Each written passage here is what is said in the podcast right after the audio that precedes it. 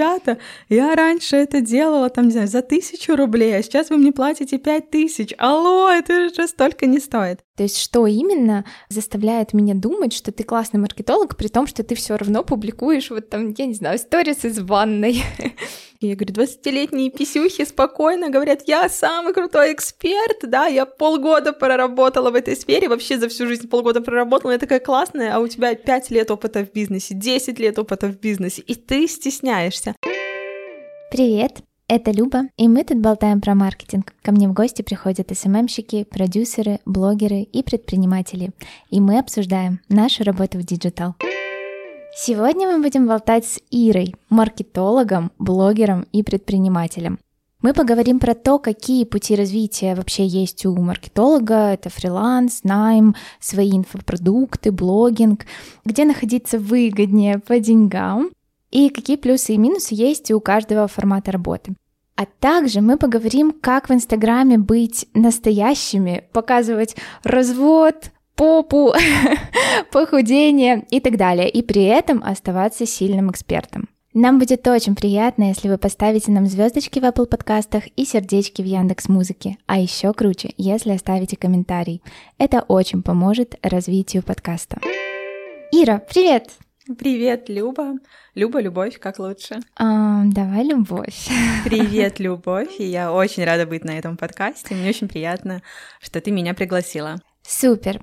Давай начнем. Расскажи, пожалуйста, как ты пришла в маркетинг, кем ты успела поработать. Я знаю, что у тебя было миллион проектов и работ в найме. Расскажи об этом. Я говорю о том, что я в маркетинге с 17 лет, и в маркетинг меня привел Игорь Ман. В 16 лет, когда я заканчивала 11 класс, вернее, начинала учиться в 11 классе, я долго думала, кем я хочу быть. И мне хотелось, чтобы профессия была творческая, но при этом там была возможность зарабатывать. Вот представь, да, то есть тебе там 16 лет, и вообще ничего не знаешь про этот мир. И мой дядя подарил мне книгу Игоря Мана «Маркетинг на 100%». Он был на конференции и попросил Игоря подписать книгу для меня меня. Я открываю книгу, и там написано «Ирина, выбирайте маркетинг, клевая вещь». И, в принципе, так, наверное, я поняла, что хочу попробовать маркетинг. И как раз, когда я пришла учиться, я получила классическое маркетинговое образование в Бгуире. Я уже знала, что такое маркетинг, и вот с 17 лет я так либо иначе погружалась в эту сферу. Так что можно сказать, что я уже больше 10 лет в сфере маркетинга. Слушай, это круто. Я не знала, что ты закончила Багуир, потому что я тоже закончила маркетинг в Багуире. Вот так вот бывает. Самое забавное, что сейчас БГУИР — это один из самых топовых белорусских вузов, потому что там учат айтишники. В том году, когда я поступала, взяли на маркетинг всех, и я так расстроилась. Я думаю такая, черт возьми, почему взяли всех? Где расстроенные лица тех, кто не поступил? Да, когда я поступала, уже был довольно высокий проходной балл, то есть это уже было так плюс-минус популярно. Класс! А расскажи уже конкретно про работу. Вот кем ты успела поработать? Я могу сказать, что я всегда была маркетологом, я работала на разных позициях, я работала больше с пиаром, я работала больше с брендом, как бренд-менеджер, либо пиар-менеджер, я работала как директор по маркетингу, и, в принципе, мои последние позиции — это именно тот человек, который управляет маркетингом компании и полностью всем, что также относится к маркетингу. Я могу сказать сразу и честно, что я всегда понимала, что я не задержусь надолго в найме, но вот у меня, то есть мне уже почти 30 лет, и, конечно, я понимаю, как сильно это отличается от того, какие сейчас 20-летние. У меня всегда была установка, что свой бизнес не раньше 30 лет. Сначала надо набраться опыта, поучиться чему-то, научиться что-то делать, и только после этого идти в свой бизнес. И я сейчас с завистью смотрю на нынешних 18-летних, 20-летних, которые не боятся, которые идут, делают свой бизнес, свои проекты, и думаю, черт возьми, мне тоже, где? Я в 20 лет, не знаю, мечтала получить классную работу в офисе и быть маркетологом, да, а не идти там кем-то другим работать после университета. И здесь я сразу понимала, что я хочу консультировать, я хочу хорошо разбираться в маркетинге разных ниш, и поэтому, в принципе, мои смены разных ниш, разных компаний связаны с тем, что мне становится скучно, и я изначально понимала, что чем больше ниш я попробую, тем сильнее как специалист и как консультант в будущем я буду. Угу, поняла. Ты сейчас, как ты уже упомянула, свободный специалист, консультант, не знаю, фрилансер, наверное, не совсем подходящее слово, не в найме. Получается, что этот формат для тебя лучше?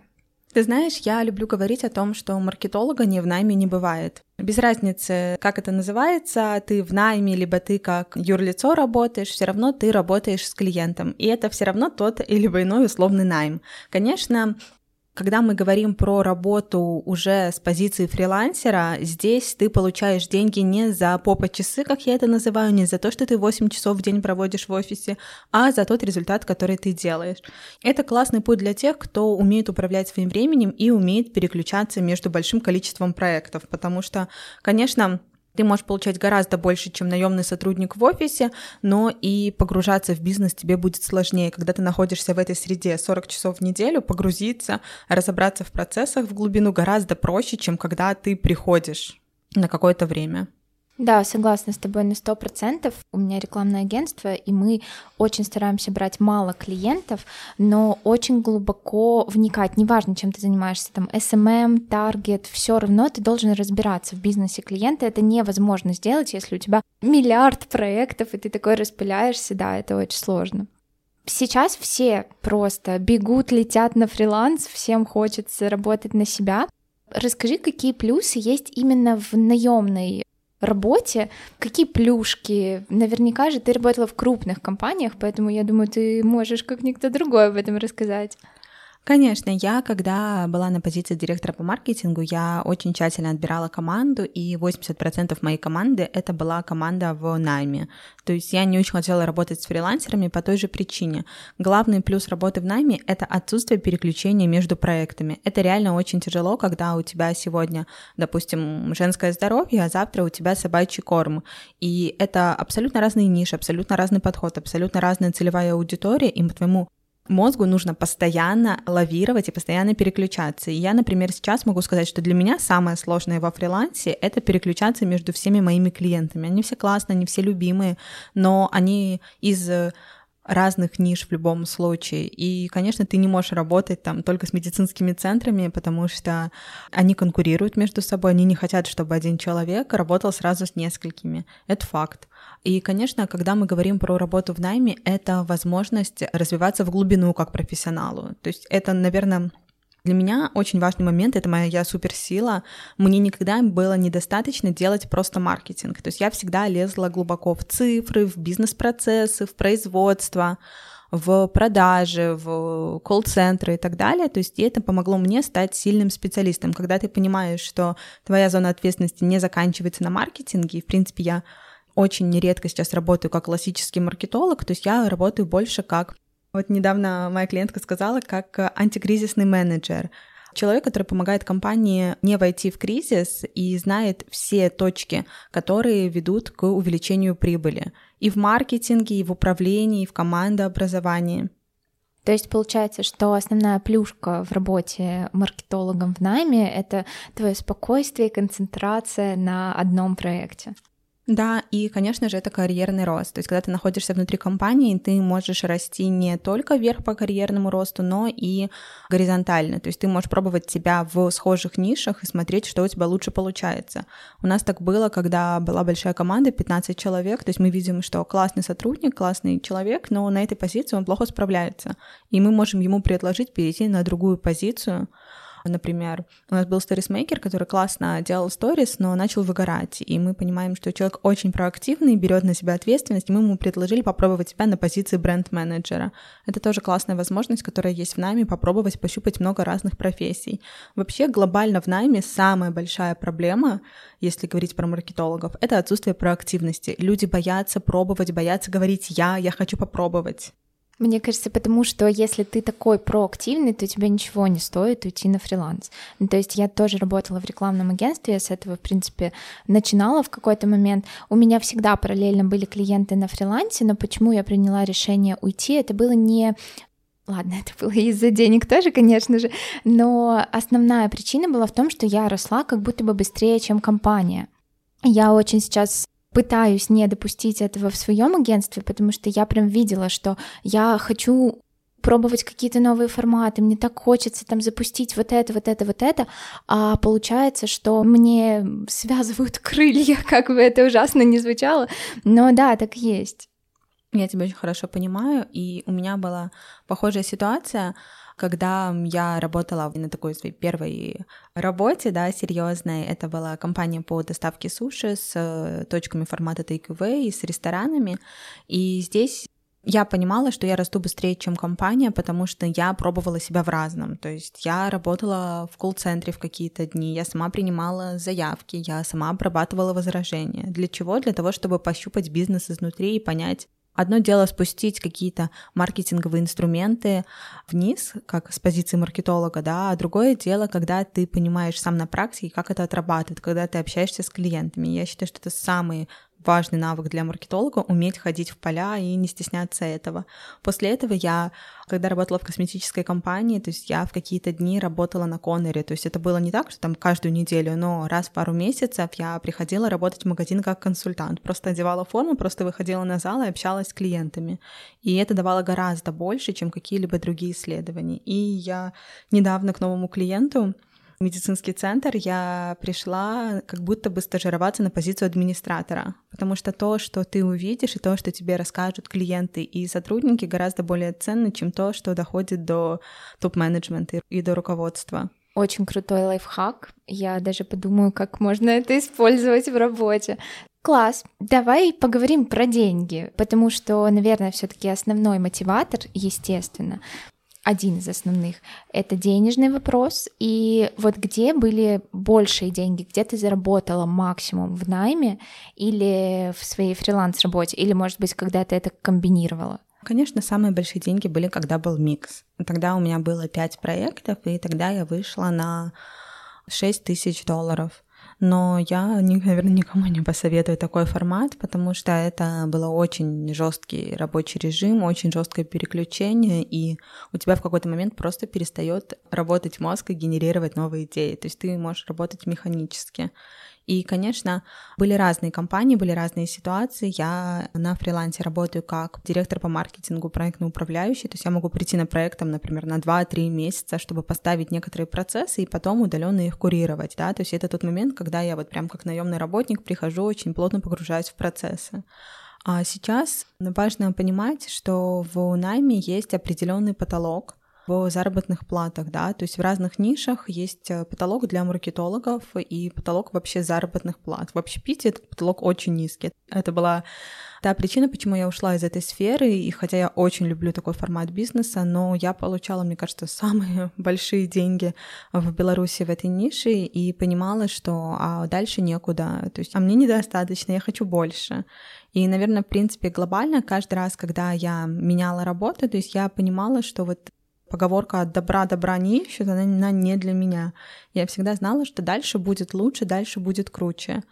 И когда мы говорим про найм, там можно зарабатывать, там можно зарабатывать очень большие деньги, но важно выбрать правильную нишу, правильную компанию. То есть почему все сейчас идут в IT? Потому что там уровень заработных плат выше, и ты, прикладывая столько усилий, получаешь гораздо больше.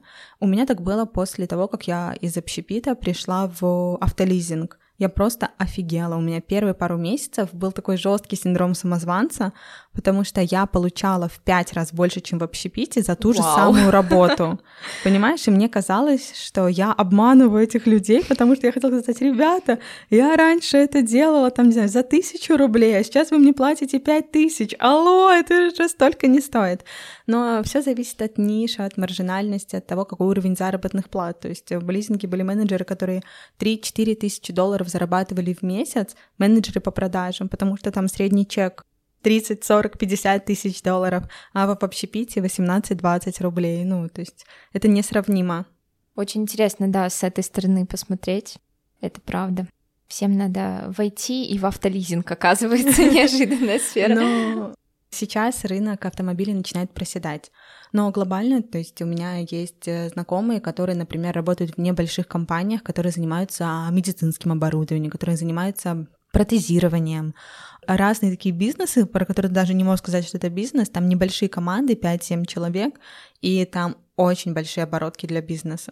То есть у меня есть любимый пример, у меня есть много знакомых предпринимателей, мы с ними общаемся, и плюс-минус я знаю, какие у них оборотки, то есть есть, например, предприниматель, который за 10 лет вывел свой бизнес, не буду говорить, какой ниши, чтобы все не поняли, на оборотку там в 100 тысяч, а есть те, кто за два года выходят на эту оборотку с меньшей командой, с меньшими затратами по времени. Не говорю, что усилий меньше, нет, просто ниша другая. То есть когда у тебя средний чек, повторюсь, да, там 10-15 рублей, там даже 50 рублей, когда у тебя средний чек тысяча, полторы тысячи, то, конечно, выйти на определенную оборотку гораздо проще. И я сейчас всегда рекомендую выбирать, с кем вы будете работать. Общепит, кофейни, цветочные магазины. Это красиво, это классно, это круто, но там вы никогда не будете много зарабатывать, это факт. Ты уже чуть-чуть затронула эту мысль, но хочу, чтобы ты повторила и, может быть, дополнила. Как не бояться вот так вот менять жизнь прям на 180? Надоела работа, я пойду найду другую. То есть вот дай рекомендацию, совет тем, кто понимает, что ну, что-то не так, но боится, потому что от добра добра не ищет, собственно. Я могу сказать, что я была в разных позициях. Я была в позиции, когда я принимала решение уходить, и когда принимали решение со мной попрощаться.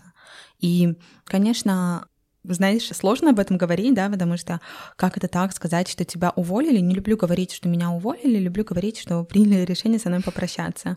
А разные бывают ситуации, никогда это не было связано именно с профессионализмом, но чаще всего есть какие-то другие моменты, да, то есть сработанность с командой, общие цели развития. Я могу сказать, например, сразу, что блог — это большой минус для работодателя, потому что ты находишься на виду, и все твои сотрудники, все твои коллеги видят все, что происходит у тебя в жизни, то, что ты показываешь, и это в любом случае на них отражается, да, то есть ага, почему это она, там, не знаю, в 4 вечера выложила mm-hmm. стори, что она на пляже лежит, да, у нас рабочий день до 6, и много-много таких нюансов, да, ты не будешь каждому объяснять, что есть контент-план, что ты можешь выкладывать то, что было не сегодня, а в другой день. И, конечно, например, ну, сейчас я могу с точностью сказать, что личный крупный блог для сотрудников нами профессиональный — это скорее минус, чем плюс, потому что как раз-таки сложно выдерживать обратную связь от коллег и от руководства. У меня не раз были ситуации, когда мне выговаривали за то, что я пощу в своем личном блоге, да, то есть что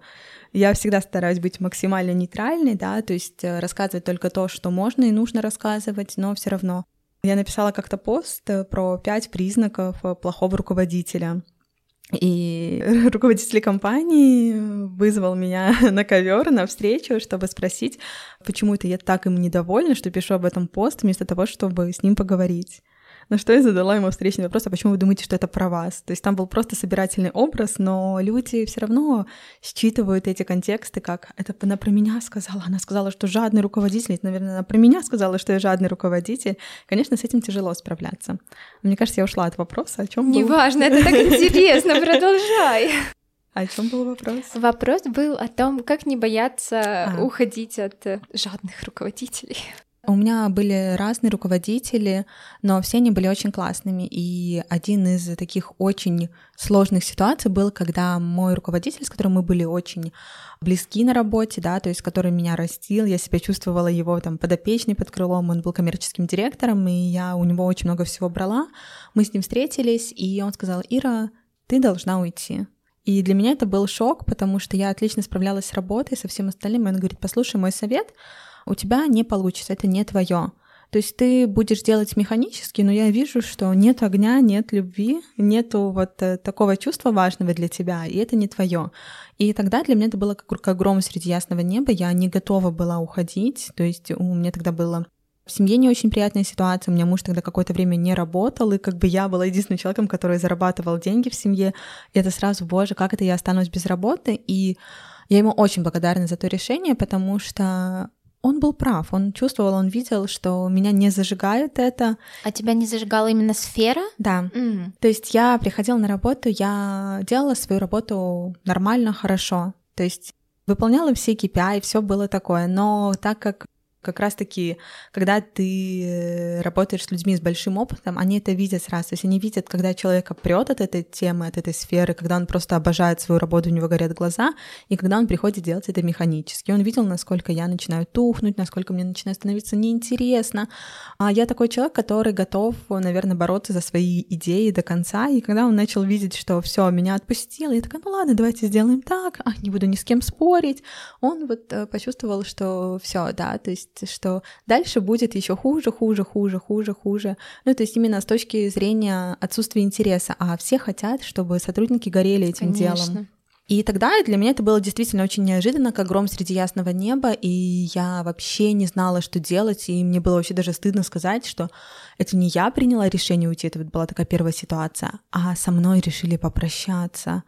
И знаешь, это была такая ситуация, что я же ничего плохого не сделала, я же хорошо выполняла свою работу, там показатели росли, но ну, это было очень сложно, и вот я, наверное, никогда бы об этом не признавалась тебя на подкасте впервые. Я тогда пришла домой и села и написала 30 способов, как я могу заработать деньги, где я могу взять деньги. Я с 14 лет работала репетитором английского языка, и там на протяжении, наверное, 10 лет до 24 лет у меня были постоянно ученики, которые приходили по сарафанному радио. Я даже этот способ написала.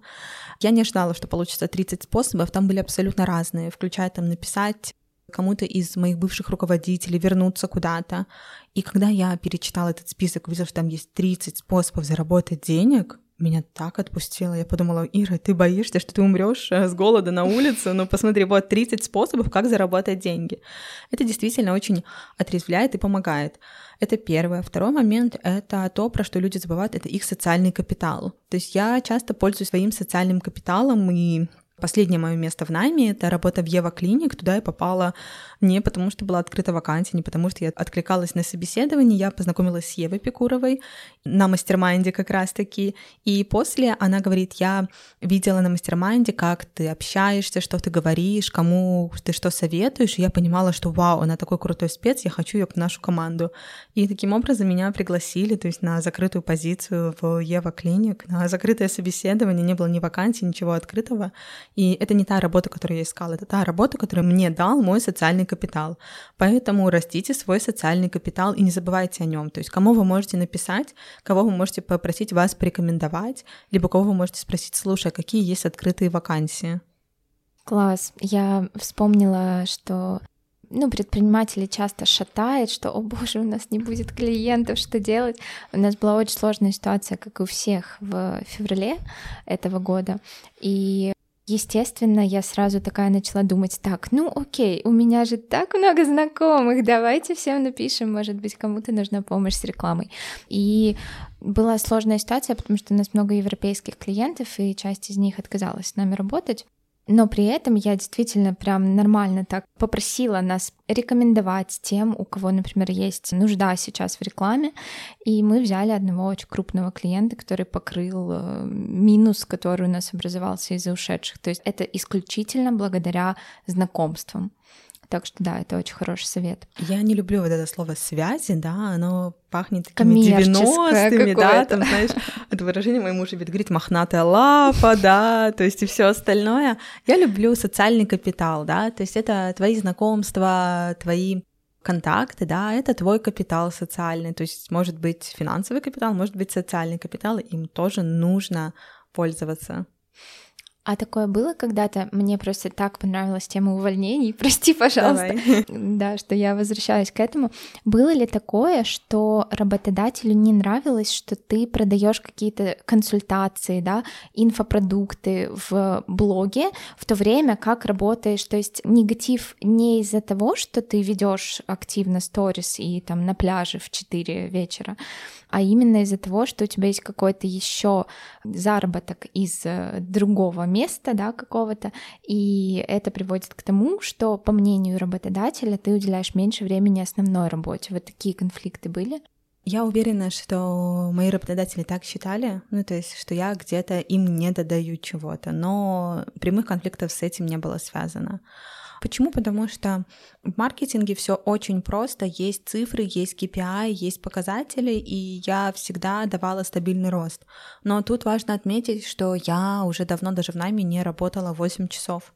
То есть я не вижу для себя смысла работать 8 часов, то есть там мой рабочий максимум именно рабочий, там 5-6 часов, да, ну то есть чаще всего это 4 часа. Все остальное время я очень много коммуницирую, да, то есть я думаю, ты меня понимаешь, как руководитель агентства, ты мало работаешь руками, но очень много коммуницируешь, это основная твоя работа, это первый момент. Второй момент — это думать думаешь ты везде абсолютно, да, начиная там от машины, заканчивая вечером за ужином в ресторане. Ты не можешь отключить мыслительный процесс, ты постоянно какие-то ситуации прокручиваешь, находишь где-то новые идеи, вдохновение, решение своим ситуациям. И это тоже работа, которую мало кто учитывает. Поэтому здесь, конечно же, момент того, что мы все собственники. Ну, то есть не хочется ни с кем делить там своего мужчину. Также работодателю ни с кем не хочется делить свою команду и своих сотрудников. Одно дело, когда это фриланс, и ты понимаешь, что он работает с разными клиентами. Другое дело, когда это человек в твоей команде. Поняла. Слушай, так интересно, что у нас зашла эта тема. У меня не было в планах задавать эти вопросы, но очень классно, что ты об этом рассказала. Мне кажется, что это поможет большому количеству людей.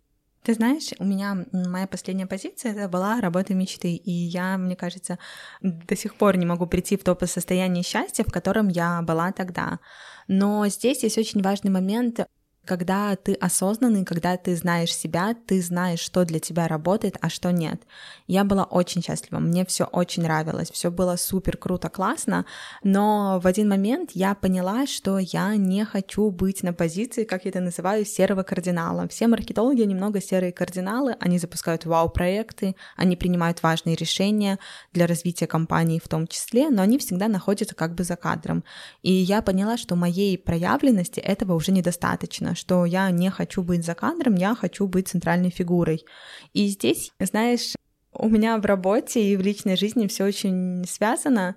Ты вот говорила про развод и про то, что я в сторис рассказывала про развод. У меня до сих пор спрашивают, а почему вы решили развестись? И я всегда, то есть никто не верит в этот ответ. Я говорю, я поняла, что мне с мужем хуже, чем без него. То есть э, не было никаких там скандалов, никаких измен, там, не знаю, каких-то таких ситуаций, что там, он меня ударил, или там я его ударила, либо еще что-то произошло. Нет. И то же самое в работе, да, ну то есть уходить тогда, когда уже все доведено до крайней точки, будь то работа либо личная жизнь, это очень плохой навык, который говорит о том, что вы себя не знаете. Чувствовать себя и понимать, что я вот люблю говорить, это как э, секс без удовольствия. То есть вроде бы технически он есть, и ты можешь сказать, да, был, но удовольствия, да, вот разрядки эмоциональной, физической не было получено. Ну, то есть это не по-настоящему. Точно так же, когда я понимаю, что вот что-то в моей жизни не по-настоящему, да, что вроде бы все хорошо, но я понимаю внутри, что вот начинает меня что-то гложить, да, что я понимаю, что я хочу не этого, я приду не туда, куда мне надо. Я понимаю, что чем раньше, тем лучше будет для меня, потому что твой ресурс, он не бесконечный, ты не можешь его юзать на то, чтобы заниматься тем, что не нравится. Потому что когда ты занимаешься тем, что не нравится, тебе требуется гораздо больше ресурсов и гораздо больше усилий, то есть требуется сверхусилия, чтобы это сделать. А не нравится, может, не сама компания либо работа, да, не нравится, может, то, к чему это приведет. То есть я понимала, что да, я могу стать очень крутым специалистом в найме, да, но все равно это будет не мой бизнес, не моя компания, все равно я буду находиться за кадром, да, а я поняла, что нет, мне болит проявленность, да, я хочу проявляться, я хочу другое. И вот так я приняла это решение. А как давно ты к этому пришла? К вот этой смелости принимать такие решения и пониманию того, что вот, знаешь, э, видеть будущее, можно так сказать, что мне не нравится результат, к которому это может привести. Ты знаешь, наверное, это было всегда, потому что у меня есть такой любимый фильтр свекрови. То есть моя свекровь, ей 50 э, лет.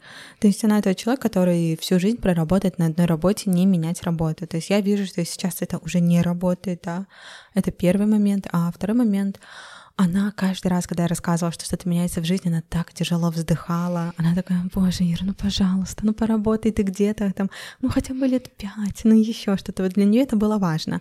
А также она мой бухгалтер, то есть она ведет наши с мужем ИП, и видит выручки и все остальное. И в последний раз, когда я в очередной раз решила поменять жизнь, она говорит, правильно, ты видела вообще, какие у тебя выручки, да? Зачем ты там работаешь? Работай на себя, да? То есть для нее это был такой момент денег, который вот она считывала, а для меня это был момент внутренний. И здесь есть важный момент для понимания, если ты умеешь зарабатывать деньги, то ты будешь их зарабатывать в любом случае. Будет Инстаграм, не будет Инстаграма, будет еще что-то, не будет этого, да, в найме, в работе на себя. Меняются форматы, но ты у себя всегда остаешься. Если у тебя прокачан навык заработка денег, если у тебя проработаны отношения с деньгами, ты не боишься их, ты умеешь коммуницировать, то есть ты прокачиваешься как эксперт, то у тебя всегда будут деньги. И, конечно, вначале было страшно. Но могу сказать сразу, я очень редко уходила в никуда. То есть у меня всегда был план. Наверное, такой классный случай. Я как раз встретила э, своих работодателей сегодня, когда мы с тобой встретились на кофе. О, класс. Да. Я уходила из своей первой компании, вот это было очень страшно принять это решение, но я сходила на собеседование в ту компанию, в которой мечтала работать, в нише бьюти. Это крупный ритейл косметических продуктов, косметических брендов. Я была в восторге, и я пришла и прошла успешное собеседование. Они согласились на мою зарплату. Это было в два раза больше, чем я зарабатывала на своей первой работе. И для меня был шок-контент. Я говорю, знаете, ну, то есть мне нужно будет уйти и закрыть все дела. То есть я еще не сообщала на своем основном рабочем месте, что я ухожу. И когда я сообщила, меня не хотели отпускать, и я еще два месяца работала и меня ждали два месяца. И у меня был шок. И вот тогда, ты знаешь, наверное, этот первый фасад самозванца начал рушиться. Я думаю, ну, значит, наверное, я классная, раз меня готовы ждать два месяца, я чего-то стою. И потом ты понимаешь, я очень много потом нанимала сама людей в команду, вообще, то есть и в маркетинге, и в других отделах. И я понимаю, насколько сложно найти классных сотрудников, которые тебе подойдут. Поэтому если вы умеете себя продавать на собеседовании и прокачивать свои навыки, то вы тот человек, которого оторвут с руками. У меня так было, когда я выбирала между лизингом и сферой развлекательной. В лизинге было больше денег гораздо, но меня тянуло больше в развлекательную сферу. И я и там, и там успешно прошла собеседование, мне и там, и там сделали офер, я выбрала лизинг, и мне звонили из э, развлекательной сферы, и мы час разговаривали с моим будущим руководителем. Она пыталась меня убедить выбрать развлекательную сферу. Ну, то есть разобраться, что как бы, что для меня будет ключевым фактором, почему я могу принять такое решение. Это решение я не приняла, вот, но, кстати, тогда, когда я уходила из лизинга, я написала себе, где я могу заработать денег, написала написать HR вот в ту компанию, да, думаю, ну, там мы сколько там, 9 месяцев назад общались, да, то есть, возможно, эта позиция или какая-то другая позиция открыта. Хочу рассказать вам про сервис Call Touch Leads. Сейчас, особенно если нам нужна аудитория из России, есть очень большие сложности с рекламой. Трафика стало меньше, рекламные бюджеты сильно урезаются, а поэтому важно максимально эффективно работать с той аудиторией, которая все-таки дошла до нашего сайта, а не все на вес золота. Это и позволяет делать сервис Call Touch Leads. Он позволяет звонить или отправлять смс тем, кто даже не оставил на вашем сайте контакты. Представляете, насколько сильно это может увеличить конверсию из перехода в заявку или даже продажу. Для меня это одна из самых удивительных функций, причем все очень законно, так как номер зашифрован и его видит только оператор. Еще сервис позволяет, например, связываться с клиентами в ту же минуту и секунду, когда они находятся на сайте. И еще делать очень много всего интересного вы все можете посмотреть на сайте Call Touch Leads. Самое приятное, по промокоду «Любовь» вы можете попробовать сервис со скидкой 50%. Заходите на сайт calltouch.ru, выбирайте продукт Call Touch Leads и пользуйтесь промокодом «Любовь». Мы немножечко так же плавненько перетекаем в тему твоего блога. Сейчас личный бренд — это то, про что все говорят. Мне кажется, уже все устали слушать, насколько это важно. Это уже как само собой разумеется. И я подписана на тебя очень давно, ну, наверное, прям много лет, очень много лет. Мне очень нравится твой стиль ведения Инстаграма. Чтобы слушатели понимали, Ира может выложить, я не знаю, проходку в нижнем белье по улице, а потом рассказывать, раскладывать там, какие выручки получены с классного запуска, и там очень большие красивые цифры. Расскажи, ты долго вообще шла к такой открытости, к такому стилю? Да, это был не быстрый путь. Я веду мастер-майнд группы, у меня много людей в личной работе, и я недавно, ты знаешь, оно забывается все. Вот а у меня нету детей, но все женщины говорят, что боль во время родов очень быстро забывается. И ты такой, а, второй ребенок, третий ребенок. Я думаю, вот я сейчас думаю, боже, как можно такое забыть, да? Они такие, о, вообще легко забывается. Также забывается твой прошлый опыт. Ко мне в работу приходят взрослые, классные, реализованные люди, да, то есть чаще всего это предприниматели, и они так боятся себя реализовывать в Инстаграме. Я говорю, боже, девочки, мальчики, я говорю, 20-летние писюхи спокойно говорят, я самый крутой эксперт, да, я полгода проработала в этой сфере, вообще за всю жизнь полгода проработала, я такая классная, а у тебя 5 лет опыта в бизнесе, 10 лет опыта в бизнесе, и ты стесняешься. Я уже забыла, как со мной это было. Я очень хотела вести блог, наверное, начиная с первого курса, с 2011 года, тогда это был ЖЖ. Мне очень не хватало вот этой проявленности, мне хотелось рассказать, но я не понимала, стеснялась, боялась. И когда в 2017 году я наткнулась на блог Саши Митрошиной и подумала, боже, как это круто, я тоже хочу писать блог, вести, все такое. И мне было страшно. Я не могла заставить себя вести блог про маркетинг. У меня тогда было сколько там, ну, 23, 24. Ну, я боялась, что придут старшие коллеги и скажут, кто ты, да, типа, у тебя там такой опыт нерелевантный, это нерелевантно, то все пятое, десятое. Но мне так хотелось, что я начала вести блог про красоту и моду. Я не стилист, я там не визажист. Я просто делилась своим опытом вместе с подружкой. Мы год вели вместе блог, мы там дошли до цифры 25 тысяч подписчиков в эти славные времена с бесплатными методами продвижения. Мы не вкладывали деньги в блог вообще. Я даже недавно заходила на Сливки Бай, это сейчас самый крупный аккаунт обзорщиков в Беларуси. Мы начали де- делать обзоры раньше, чем Сливки Бай. То есть у нас был первый блок обзорщиков в РБ. Вот, и для меня это, ты знаешь, иногда вот меня спрашивают, жалею ли я о том своем опыте. Нет, не жалею, потому что он дал мне понимание того, что я могу быть блогером. И он дал мне возможность проработать в безопасном для меня пространстве свои страхи. Ну, то есть вот я честно говорю, мне, действующему, практикующему маркетологу, было страшно рассказывать про маркетинг, но я спокойно красила губы помадой, подбирала одежду, показывала там, как я сушу волосы, как я наношу тон, как я смываю макияж. И вот там было безопасно. И это дало вот мне возможность проявиться, понять, как я могу проявляться, чтобы потом уже перейти в сферу маркетинга. Потом была эра, наверное, полезной пользы, когда ты упаковываешь себя в экспертность, в пользу. И здесь есть очень важный момент в жизни случаются факапы всегда. Я рассказывала про то, что меня увольняли, и это был такой очень болючий опыт. И, конечно, ты не готов рассказывать об этом в блоге. Конечно, ты не готов всем объяснять, что с тобой произошло. А людям же интересно, они же смотрят за твоей жизнью, они же понимают, что что-то не так. Они это всегда чувствуют.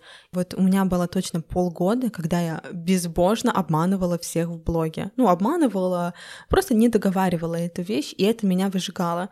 И тогда я вот у меня появилась моя татуировка, что я веду блог в стиле рэпа. Я думаю, ты смотрела фильм с Эминемом «Восьмая миля». Нет. Не смотрела. Там Эминем собирался на рэп-баттл, он был белым, рэп — это музыка черных. Надеюсь, можно так говорить в твоем подкасте? Лучше сказать темнокожих. Давай останемся в безопасности. Вот. Ну, то есть его никто не воспринимал всерьез в рэп-тусовке, и он, когда шел на батл, он выбрал вариант того, что он не дал противнику своему себя унизить, да, то есть сказать про какие-то слабые места, он сам об этом сказал, сказал, да, я белый, да, там я щуплый, да, там я такой, да, я такой, и он не оставил своему сопернику место для маневра, да, он уже все сам про себя рассказал, вот то, на чем можно было батлиться. И вот э, отсюда вытекает момент о том, что искренность обезоруживает. Когда ты честный, когда ты говоришь, да, вот так и так, да, вот так и так произошло, тебя отпускает. Ну, то есть никто не может прийти и уличить тебя во лжи, потому что ты честен, и ты рассказываешь все как есть. И когда я себе разрешила рассказать все как есть, у меня упал камень с души. И потом дальше, когда ты начинаешь становиться более популярным, когда тебя начинают узнавать, я понимаю, что там я прихожу куда-то, меня узнали, я прихожу в компанию, там есть мои подписчики среди сотрудников. То есть это те люди, которые меня знают, и ты понимаешь, что как только ты начинаешь что-то скрывать, есть много людей, которые узнают об этом, и это всегда крадет у тебя ресурс. То есть, когда ты настоящий, да, когда ты показываешь то, что происходит, вот если тебя это волнует, люди это чувствуют, и у тебя даже не возникает вопросов, а надо, а не надо это делать. То есть для меня блог, ну то есть это не аудитория в виде цифр, для меня это люди в виде поддержки. Моя аудитория меня всегда поддерживает в разных ситуациях, да, и здесь, когда ты выбираешь коммуникацию как с друзьями, да, то есть ты можешь прийти с друзьями, рассказать шутку, посмеяться, то все пятое, десятое, а можешь прийти и сказать, слушайте, знаете, вот мне сегодня херово, я сегодня грустный, и они скажут, ну иди сюда, котик, мы тебя обнимем, мы тебя погладим, и я люблю говорить про то, что блог — это в том числе и про социальные поглаживания, когда ты можешь прийти и сказать, знаете, все плохо, да, у меня ничего не получается, я себя чувствую самым глупым, самым унылым человеком на земле, и они тебе скажут, котик, мы тебя так любим, ты такой замечательный, и это действительно работает. Было в твоем блоге, вот на моей памяти, наверное, несколько ситуаций, о которых 99% людей умолчали бы стопроцентно, 99% людей о них бы не рассказали. Это ситуация про развод, это ситуация про пироженки в форме груди. Ну и что-то вот было еще. Давай разберем какую-то из этих ситуаций. Расскажи, почему ты все-таки решилась ее рассказать. Я уже поняла, что искренность обезоруживает это очень классная фраза, но все-таки это настолько личное, и мне очень интересно, какие были последствия. То есть получил ли ты какой-то негатив или, может быть, плюс? Знаешь, все на хайпе, может быть, выросли подписчики. Расскажи, пожалуйста. Ты знаешь, я здесь уведу немножко в другую сторону, потом мы к этому вернемся. Есть э, два момента. Первый момент — это не бояться говорить о своей позиции. Это то, что делает эксперта настоящим экспертом. То есть, когда ты сильный эксперт, тебе есть что сказать по поводу разных ситуаций. У тебя есть свое мнение, и ты умеешь его доносить и отстаивать. А второе — это, конечно, История про маркетинг, история про то, что есть трендовые темы, есть то, что люди хотят обсуждать. И если ты это обсуждаешь, это дополнительный охват, это дополнительная лояльность и дополнительная вовлеченность. Я думаю, ты тут э, вспомнишь ситуацию с Еленой Блиновской, с ее интервью. Угу. Оно было просто, то есть это было инфоповод номер один. Почему? Потому что люди чаще всего, знаешь, это работает э, в стилистике очень сильно. То есть ты смотришь на человека, ты понимаешь, что с ним что-то не так но ты не понимаешь, что с ним не так, да, ну, то есть вроде бы одет, вроде бы все хорошо, но вот ты смотришь и чувствуешь, ну, вот что-то не так, это не лук с обложки. А здесь то же самое, ты посмотрел интервью с Леной Блиновской, и у тебя очень странное ощущение после, и ты не понимаешь, что ты чувствуешь. И люди тогда идут искать, а что чувствуют другие. То есть они себя также странно чувствуют, они хотят для себя понять и разобраться в этой ситуации. И это очень важный навык блогеры вообще как бы в контенте, в маркетинге давать людям свою позицию по поводу ситуации, свое понимание, да, раскладывать и объяснять, что, на твой взгляд, произошло в этой ситуации все равно никто не знает, что произошло, но вот как бы объяснить, описать, да, это то, что очень интересует людей, потому что им не хватает самим слов, чтобы понять, а что это было только что. То же самое со всеми этими ситуациями. Я очень неконфликтный человек, то есть я никогда не шла на открытые конфликты до поры до времени. У меня была очень неприятная конфликтная ситуация на работе, и я тогда начала работать с психологом, это не связано, и я рассказывала психологу про эту конфликтную ситуацию. Три месяца на каждой сессии я приходила и рассказывала про то, что происходит с этим человеком. Я не рассказывала про друзей, про мужа, про себя. Я рассказывала только про этот конфликт. Я потом поняла, что, боже, это вот просто три месяца моей жизни я посвятила этому человеку, этому конфликту. Меня воспитывали так, что как бы если что-то такое происходит, да, не замечай, ты выше этого, ты лучше этого. И это была моя тактика всегда, то есть не замечать, не обращать внимания, это ниже моего достоинства и все остальное. Но внутри-то у меня все клокотало, да, я просто не знала, что с этим делать. И тогда мне психолог сказал, защити себя. И я говорю, как? Как мне себя защитить? Она говорит, как? как хочешь, как будет уместно, да, там не считая каких-то насильственных методов. Она говорит, хочешь, там, не знаю, сбрось ее стола вещи, хочешь, наори на нее, Хочешь э, еще что-то сделать? Объясни, что с тобой так нельзя ртом, да? То есть как бы важно сказать, что со мной так нельзя. Ты не можешь так себя со мной вести, разговаривать, поступать и так далее. Хочешь проявить эмоциональность? Прояви. Ну, в разумных пределах, да, там бить и оттаскивать за волосы никого не надо. Но я такая сижу и говорю, то есть можно вот прям там, не знаю, стакан со стола сбросить? Она говорит, сбрось. И я такая, боже мой, это что, так можно было? У меня всегда был страх, что потому что я истеричка, неуравновешенная, еще что-то. И как раз на это наложилось несколько ситуаций не очень приятных, о которых я умолчала. Ну, то есть вот были конфликтные ситуации, была ситуация с одним уже не очень известным коучем в Беларуси, который не заплатил моей сестре за работу, и я про нее промолчала. Потом оказалось э, там в будущем, что этот же человек многим другим людям не заплатил. Не могу сказать, что я испытывала чувство вины за то, что он им тоже не заплатил, но я понимала, что я могла высказаться, но я промолчала. Почему? Потому что мне страшно было идти в конфликт. И несколько было таких ситуаций, и я понимала, что это не история про то, что мне страшно конфликтовать. Это история, потому что мне страшно озвучить свою позицию. Я боюсь, что меня сдует, мне не хватает фундамента под ногами. А дальше, когда появился фундамент под ногами, у тебя появляется возможность и смелость озвучивать свои мнения и свою позицию в блоге, да, то есть блог — это твой рупор, да, и ты можешь рассказать свое видение, свою точку зрения. Я всегда стараюсь в конфликтных ситуациях снимать эмоции и призывать к рацию. И когда происходят те либо иные ситуации, я считаю, что Блог — это то место, да, где ты можешь высказаться и рассказать о том, что происходит. Если говорить про развод, то это то, что рано или поздно становится известно всем. Я знала, что я буду рассказывать в блоге про развод, потому что все видели моего мужа, все знали про наши отношения, мы много лет были вместе, и я просто не знала, когда я это сделаю. Но что происходит дальше? Бедный мой муж, который зарегистрировался на Тиндере в первый же день, мне начинает в директ присылать его фотографии на Тиндере. Ну, то есть я понимаю, что я думаю, боже, бедный человек, да, ну, то есть мы разошлись достаточно хорошо, мирно, то есть он понимал, что я буду строить свою жизнь, он будет строить свою жизнь. Спойлер, сейчас мы вместе снова, вот. Я думаю, боже, бедный человек, выложил фотки на Тиндер, и я уже в курсе этого. Ну, то есть я понимаю, что да, все равно какой-то процент узнаваемости он есть, и люди об этом узнают.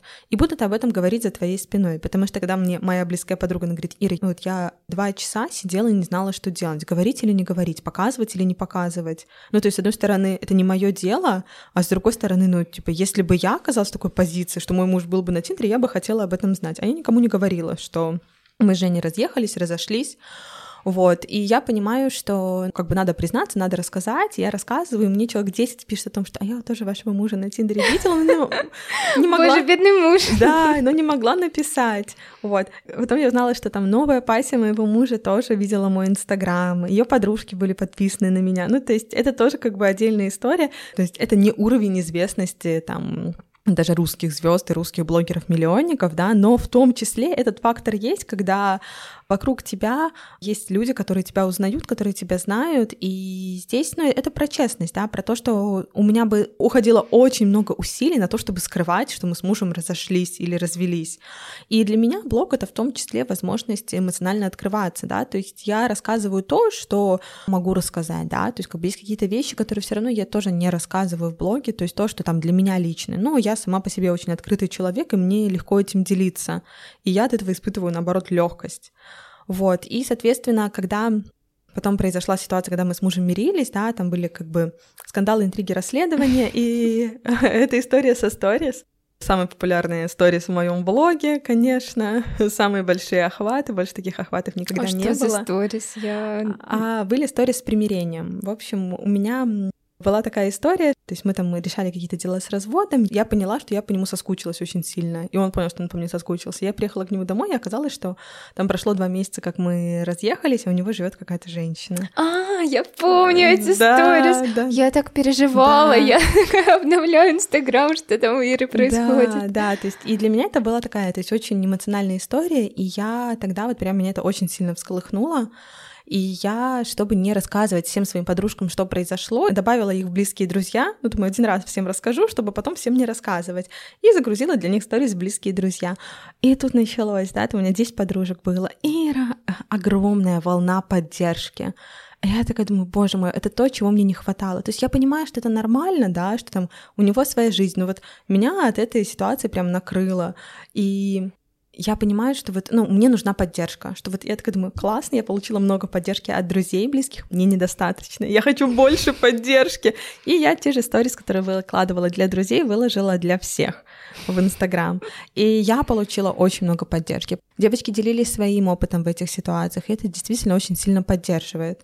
Вот, и потом, соответственно, когда мы с мужем снова сошлись, я тоже об этом рассказала в блоге. Это было забавно очень, потому что, например, недавно встретилась с девушкой, познакомилась. Она говорит, я на вас давно подписана. Она говорит, вы вообще... Я первая узнала о том, что вы помирились с мужем. До того, как вы рассказали в блоге, я видела вас вместе там в Заре. И это такие ситуации, когда ты понимаешь, что все тайное становится явным. У нас очень маленький город, и такие ситуации, это важный момент быть честным с аудиторией и показывать свою человечность, да, то есть э, и как раз-таки вот возвращаясь к той ситуации с психологом, как проживать эмоции, так, как тебе комфортно. Нету правил, то есть нету правил, как нужно разводиться или как переживать ситуацию, когда ты там узнаешь, что в твоей квартире, да, с твоим мужем, с которым вы не развелись, еще живет какая-то женщина, да, ну, то есть нету нормы, нету правил, как на это реагировать, да, то есть кто-то скажет, ну, и отлично, да, и ладно, кто-то устроит истерику, да, вот это моя история, то есть я просто понимаю, что я не держу в себе эмоции,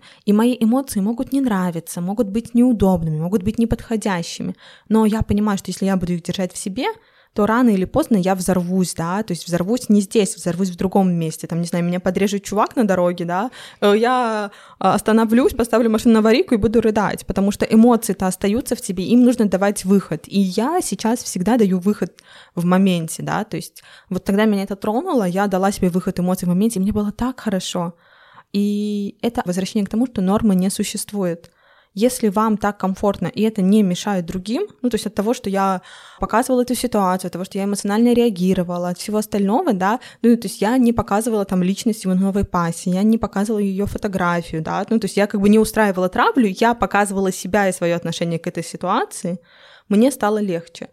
Правильно это, неправильно, это решать каждому самостоятельно. То есть были люди, которые сказали, боже, это дичь, я от тебя отписалась. Окей, это ваше право.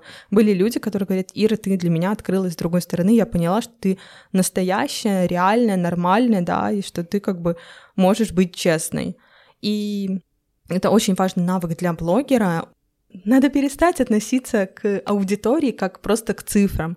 Это твои друзья. Они все про тебя знают, они с тобой каждый день проводят. Это ты их не знаешь, они тебя знают. И когда ты друзьям не договариваешь, они же это видят, они же это чувствуют. И у вас начинается такое как охлаждение в отношениях, да. Поэтому, а когда ты рассказываешь как есть и показываешь какие-то свои уязвимые части, они говорят, ну, иди сюда, ты реальный, ты настоящий, ты искренний, мы такие же, мы хотим быть с тобой ближе. Вот. И, конечно, тогда и лояльность, и вовлеченность аудитории становится в разы выше. История действительно какая-то невероятная. Я очень рада, что ты про нее рассказала. Спасибо большое. Как это комбинировать с экспертностью? То есть я, смотря на твой Инстаграм, уверена в том, что ты классный маркетолог. Я была у тебя на обучении, я могу тебя рекомендовать тем, кому это необходимо, потому что я вижу, что ты сильный специалист. Я не знаю, что именно вызывает такие эмоции. То есть, что именно заставляет меня думать, что ты классный маркетолог, при том, что ты все равно публикуешь вот там, я не знаю, сторис из ванной. Расскажи, как поддерживать транслируя такие истории, доверие к тебе как к эксперту. То есть как грамотно комбинировать сторис из личной жизни, да, не сторис, а просто трансляцию какой-то личной жизни, прям таких откровенных тем, но при этом показывать себя как крутого, классного маркетолога. Здесь все просто и работает точно так же. У нас есть эмоциональная часть и рациональная часть. История про развод — это эмоциональная часть, которая показывает меня как личность. История про пирожные сисечки — это рациональная часть. Я, когда разбирала этот конфликт, эту ситуацию, я ушла сознательно от эмоций в сторону рацию, да, то есть я там дала очень много экспертного контента, и Моя задача была объяснить и раскрыть эту историю с другой стороны. То есть это то, что когда ты из эмоциональной ситуации конфликта переходишь в рацию и раскрываешь свою экспертизу. Что касается вообще глобально блога, люди покупают не знания и навыки, люди покупают энергию. И энергию ты раскрываешь именно как личность. Поэтому я и топлю за уход от личного бренда в сторону маркетинга личности. Есть очень классный пример, я думаю, его поймут все маркетологи с хорошей базой. Есть э, торговая марка, а есть бренд. И отличие бренда от торговой марки только в том, что у бренда есть определенная узнаваемость. То есть на рынке возьмем такой простой пример с порошками. Много порошков, но не все порошки бренды. И нам хочется чтобы там мы были тайдом, да, чтобы все знали, вот все знают порошок тайд, но не факт, что все его покупают. Есть огромное количество, ну то есть мы же не видим цифры других порошков, но поверьте мне, их все покупают. Да, у тайда больше продажи, но это не значит, что у других вообще ничего не покупают. Здесь точно так же, когда мы концентрируемся на личном бренде, мы уходим в сторону того, чтобы я хочу быть маркетологом номер один, как Игорь Ман, да, ну, то есть где я, где Игорь Ман и какой-то путь. И на этом пути ты будешь постоянно не дотягивать до Игоря Мана. В то же время, то есть как маркетолог, я сильный маркетолог, у меня есть клиенты, у меня есть деньги, э, у меня есть там, возможность развиваться и зарабатывать, и при этом я могу не концентрироваться на личном бренде, а заниматься своим продвижением как личности. И если говорить глобально, то я вот вижу этот уход от э, экспертности в ролевую модель. Как это работает? То есть, когда люди видят, например, мою историю с похудением, они же видят не похудение, а то, что я умею достигать своей цели, что я умею быть постоянной, что я умею быть дисциплинированной, что я умею ставить себе цели и достигать их, э, что я живая, что как бы у меня там бывают разные сложные ситуации, они видят, как я с этим справляюсь. А люди не мыслят состояниями, ага, она умеет только худеть. Они мыслят контекстами. Они видят дисциплину, они думают, класс, она дисциплинированная. И они это перекладывают на все остальные сферы твоей жизни. Поэтому, когда ты раскрываешься и с точки зрения личности, и с точки зрения экспертности, люди считывают не то, что ты им говоришь, а они считывают контексты. Очень хороший ты привела пример, стало прям понятно. У меня есть последний вопрос к тебе, такой уже чисто маркетинговый. Мне кажется, мы хорошо раскрыли тему блога, маркетинга личности, я теперь тоже буду так говорить, и фриланса слэш найма. Теперь дадим такой прям пользы. Расскажи, какие ты тренды видишь сейчас в маркетинге, вообще в целом. Не обязательно, чтобы это был именно SMM тренды будут отличаться для больших компаний, для маленьких компаний, для микробизнесов, для стартапов, для экспертов, которые заходят. Но глобально есть такая огромная тенденция в связи с последними ситуациями в мире, там, начиная с пандемии, заканчивая ситуацией в Украине, это честность. То есть, когда ты не избегаешь ситуации, и ты можешь об этом говорить, умеешь подбирать слова. То есть людям очень важно, когда ничего не понятно вокруг, найти ориентиры того человека, ту компанию, тот бизнес, который не делает вид, что ничего не происходит или не убегает от этого, а говорит, да, я понимаю, что происходит, у меня такая-то, такая-то позиция, и я буду этой позиции придерживаться. Я хочу тут привести в пример бизнес своей подруги Насти, у нее кондитерская Cakes By, когда в конце февраля было очень непонятно, очень тревожное время. Многие принимали решение уезжать или не уезжать, у нее была четкая позиция, я остаюсь. И тогда она написала пост о том, что она остается, и у нее на тот момент было, наверное, пару тысяч подписчиков в блоге, и этот пост набрал охват в 80 или 90 тысяч. Почему? Потому что людям не хватает вот этого, знаешь, чтобы все было просто и понятно, да, им не хватает людей, у которых есть четкая позиция, четкое мнение, они не боятся его озвучивать. И когда она сказала, что я остаюсь, у меня здесь бизнес, у меня здесь команда, я не собираюсь уезжать, я собираюсь здесь оставаться и здесь менять мир к лучшему. Люди такие, боже, спасибо, что я ты не сказала. один такой, да? Да. Это неожиданность. Да, да, да, да. И то же самое касается и крупных компаний. Я понимаю, как никто, все контексты, что не всегда ты можешь сказать напрямую, но не делать вид, что ничего не происходит, объяснить свою позицию, да, то есть всегда можно уйти в контекстах в другую сторону, да, уйти в сторону поддержки, уйти в сторону того, что я, знаешь, на мастер-майндах, когда, получается, мы даем друг другу обратную связь, девочки, и бывает такое, что человек не знает, что сказать. Я говорю, если вы не знаете, что сказать, там, не знаю, вопрос, там, как мне лучше продвигать свои услуги, а ты не знаешь, что сказать, ты можешь всегда поддержать, сказать, слушай, я не знаю, как тебе продвигать услуги, я сам хочу это узнать, но я вижу тебя, я вижу, что ты классная, что ты такая, что у тебя там столько энергии, такая экспертиза крутая, да, я уверена, что у тебя все получится, я тебя очень поддерживаю. И этого достаточно иногда. Иногда вот именно поддержка и какая-то обратная связь, коммуникация не стоит большего, чем скажи мне четко, что делать шаг за шагом. Если говорить глобально про рынок, то я скорее вижу уход от фриланса обратно в найм. То есть э, есть э, outdoor специалисты, это фрилансы, которые находятся где-то в других местах, в том числе в агентствах, и есть indoor специалисты, которые находятся внутри компании. Сейчас я вижу большой тренд на глубину, то есть э, маркетинговых инструментов много, различных специальностей, начиная там от таргетологов, СММщиков, заканчивая визуализаторами, креаторами, там, сторисмейкерами, да, ну, то есть такими узкими специальностями, их тоже очень много. И я знаю, что это так не работает. Это работает всегда только в комплексе. И очень важно специалисту учиться идти в глубину и учиться видеть и понимать, на что и на какие процессы он влияет. Потому что основная задача маркетинга это приносить деньги. То есть маркетинг это то, что зарабатывает деньги для компании. И если вы не понимаете, как вы с помощью таргета, либо с помощью креативных идей, либо с помощью сторис приносите бизнесу деньги, то вас рано или поздно заменят.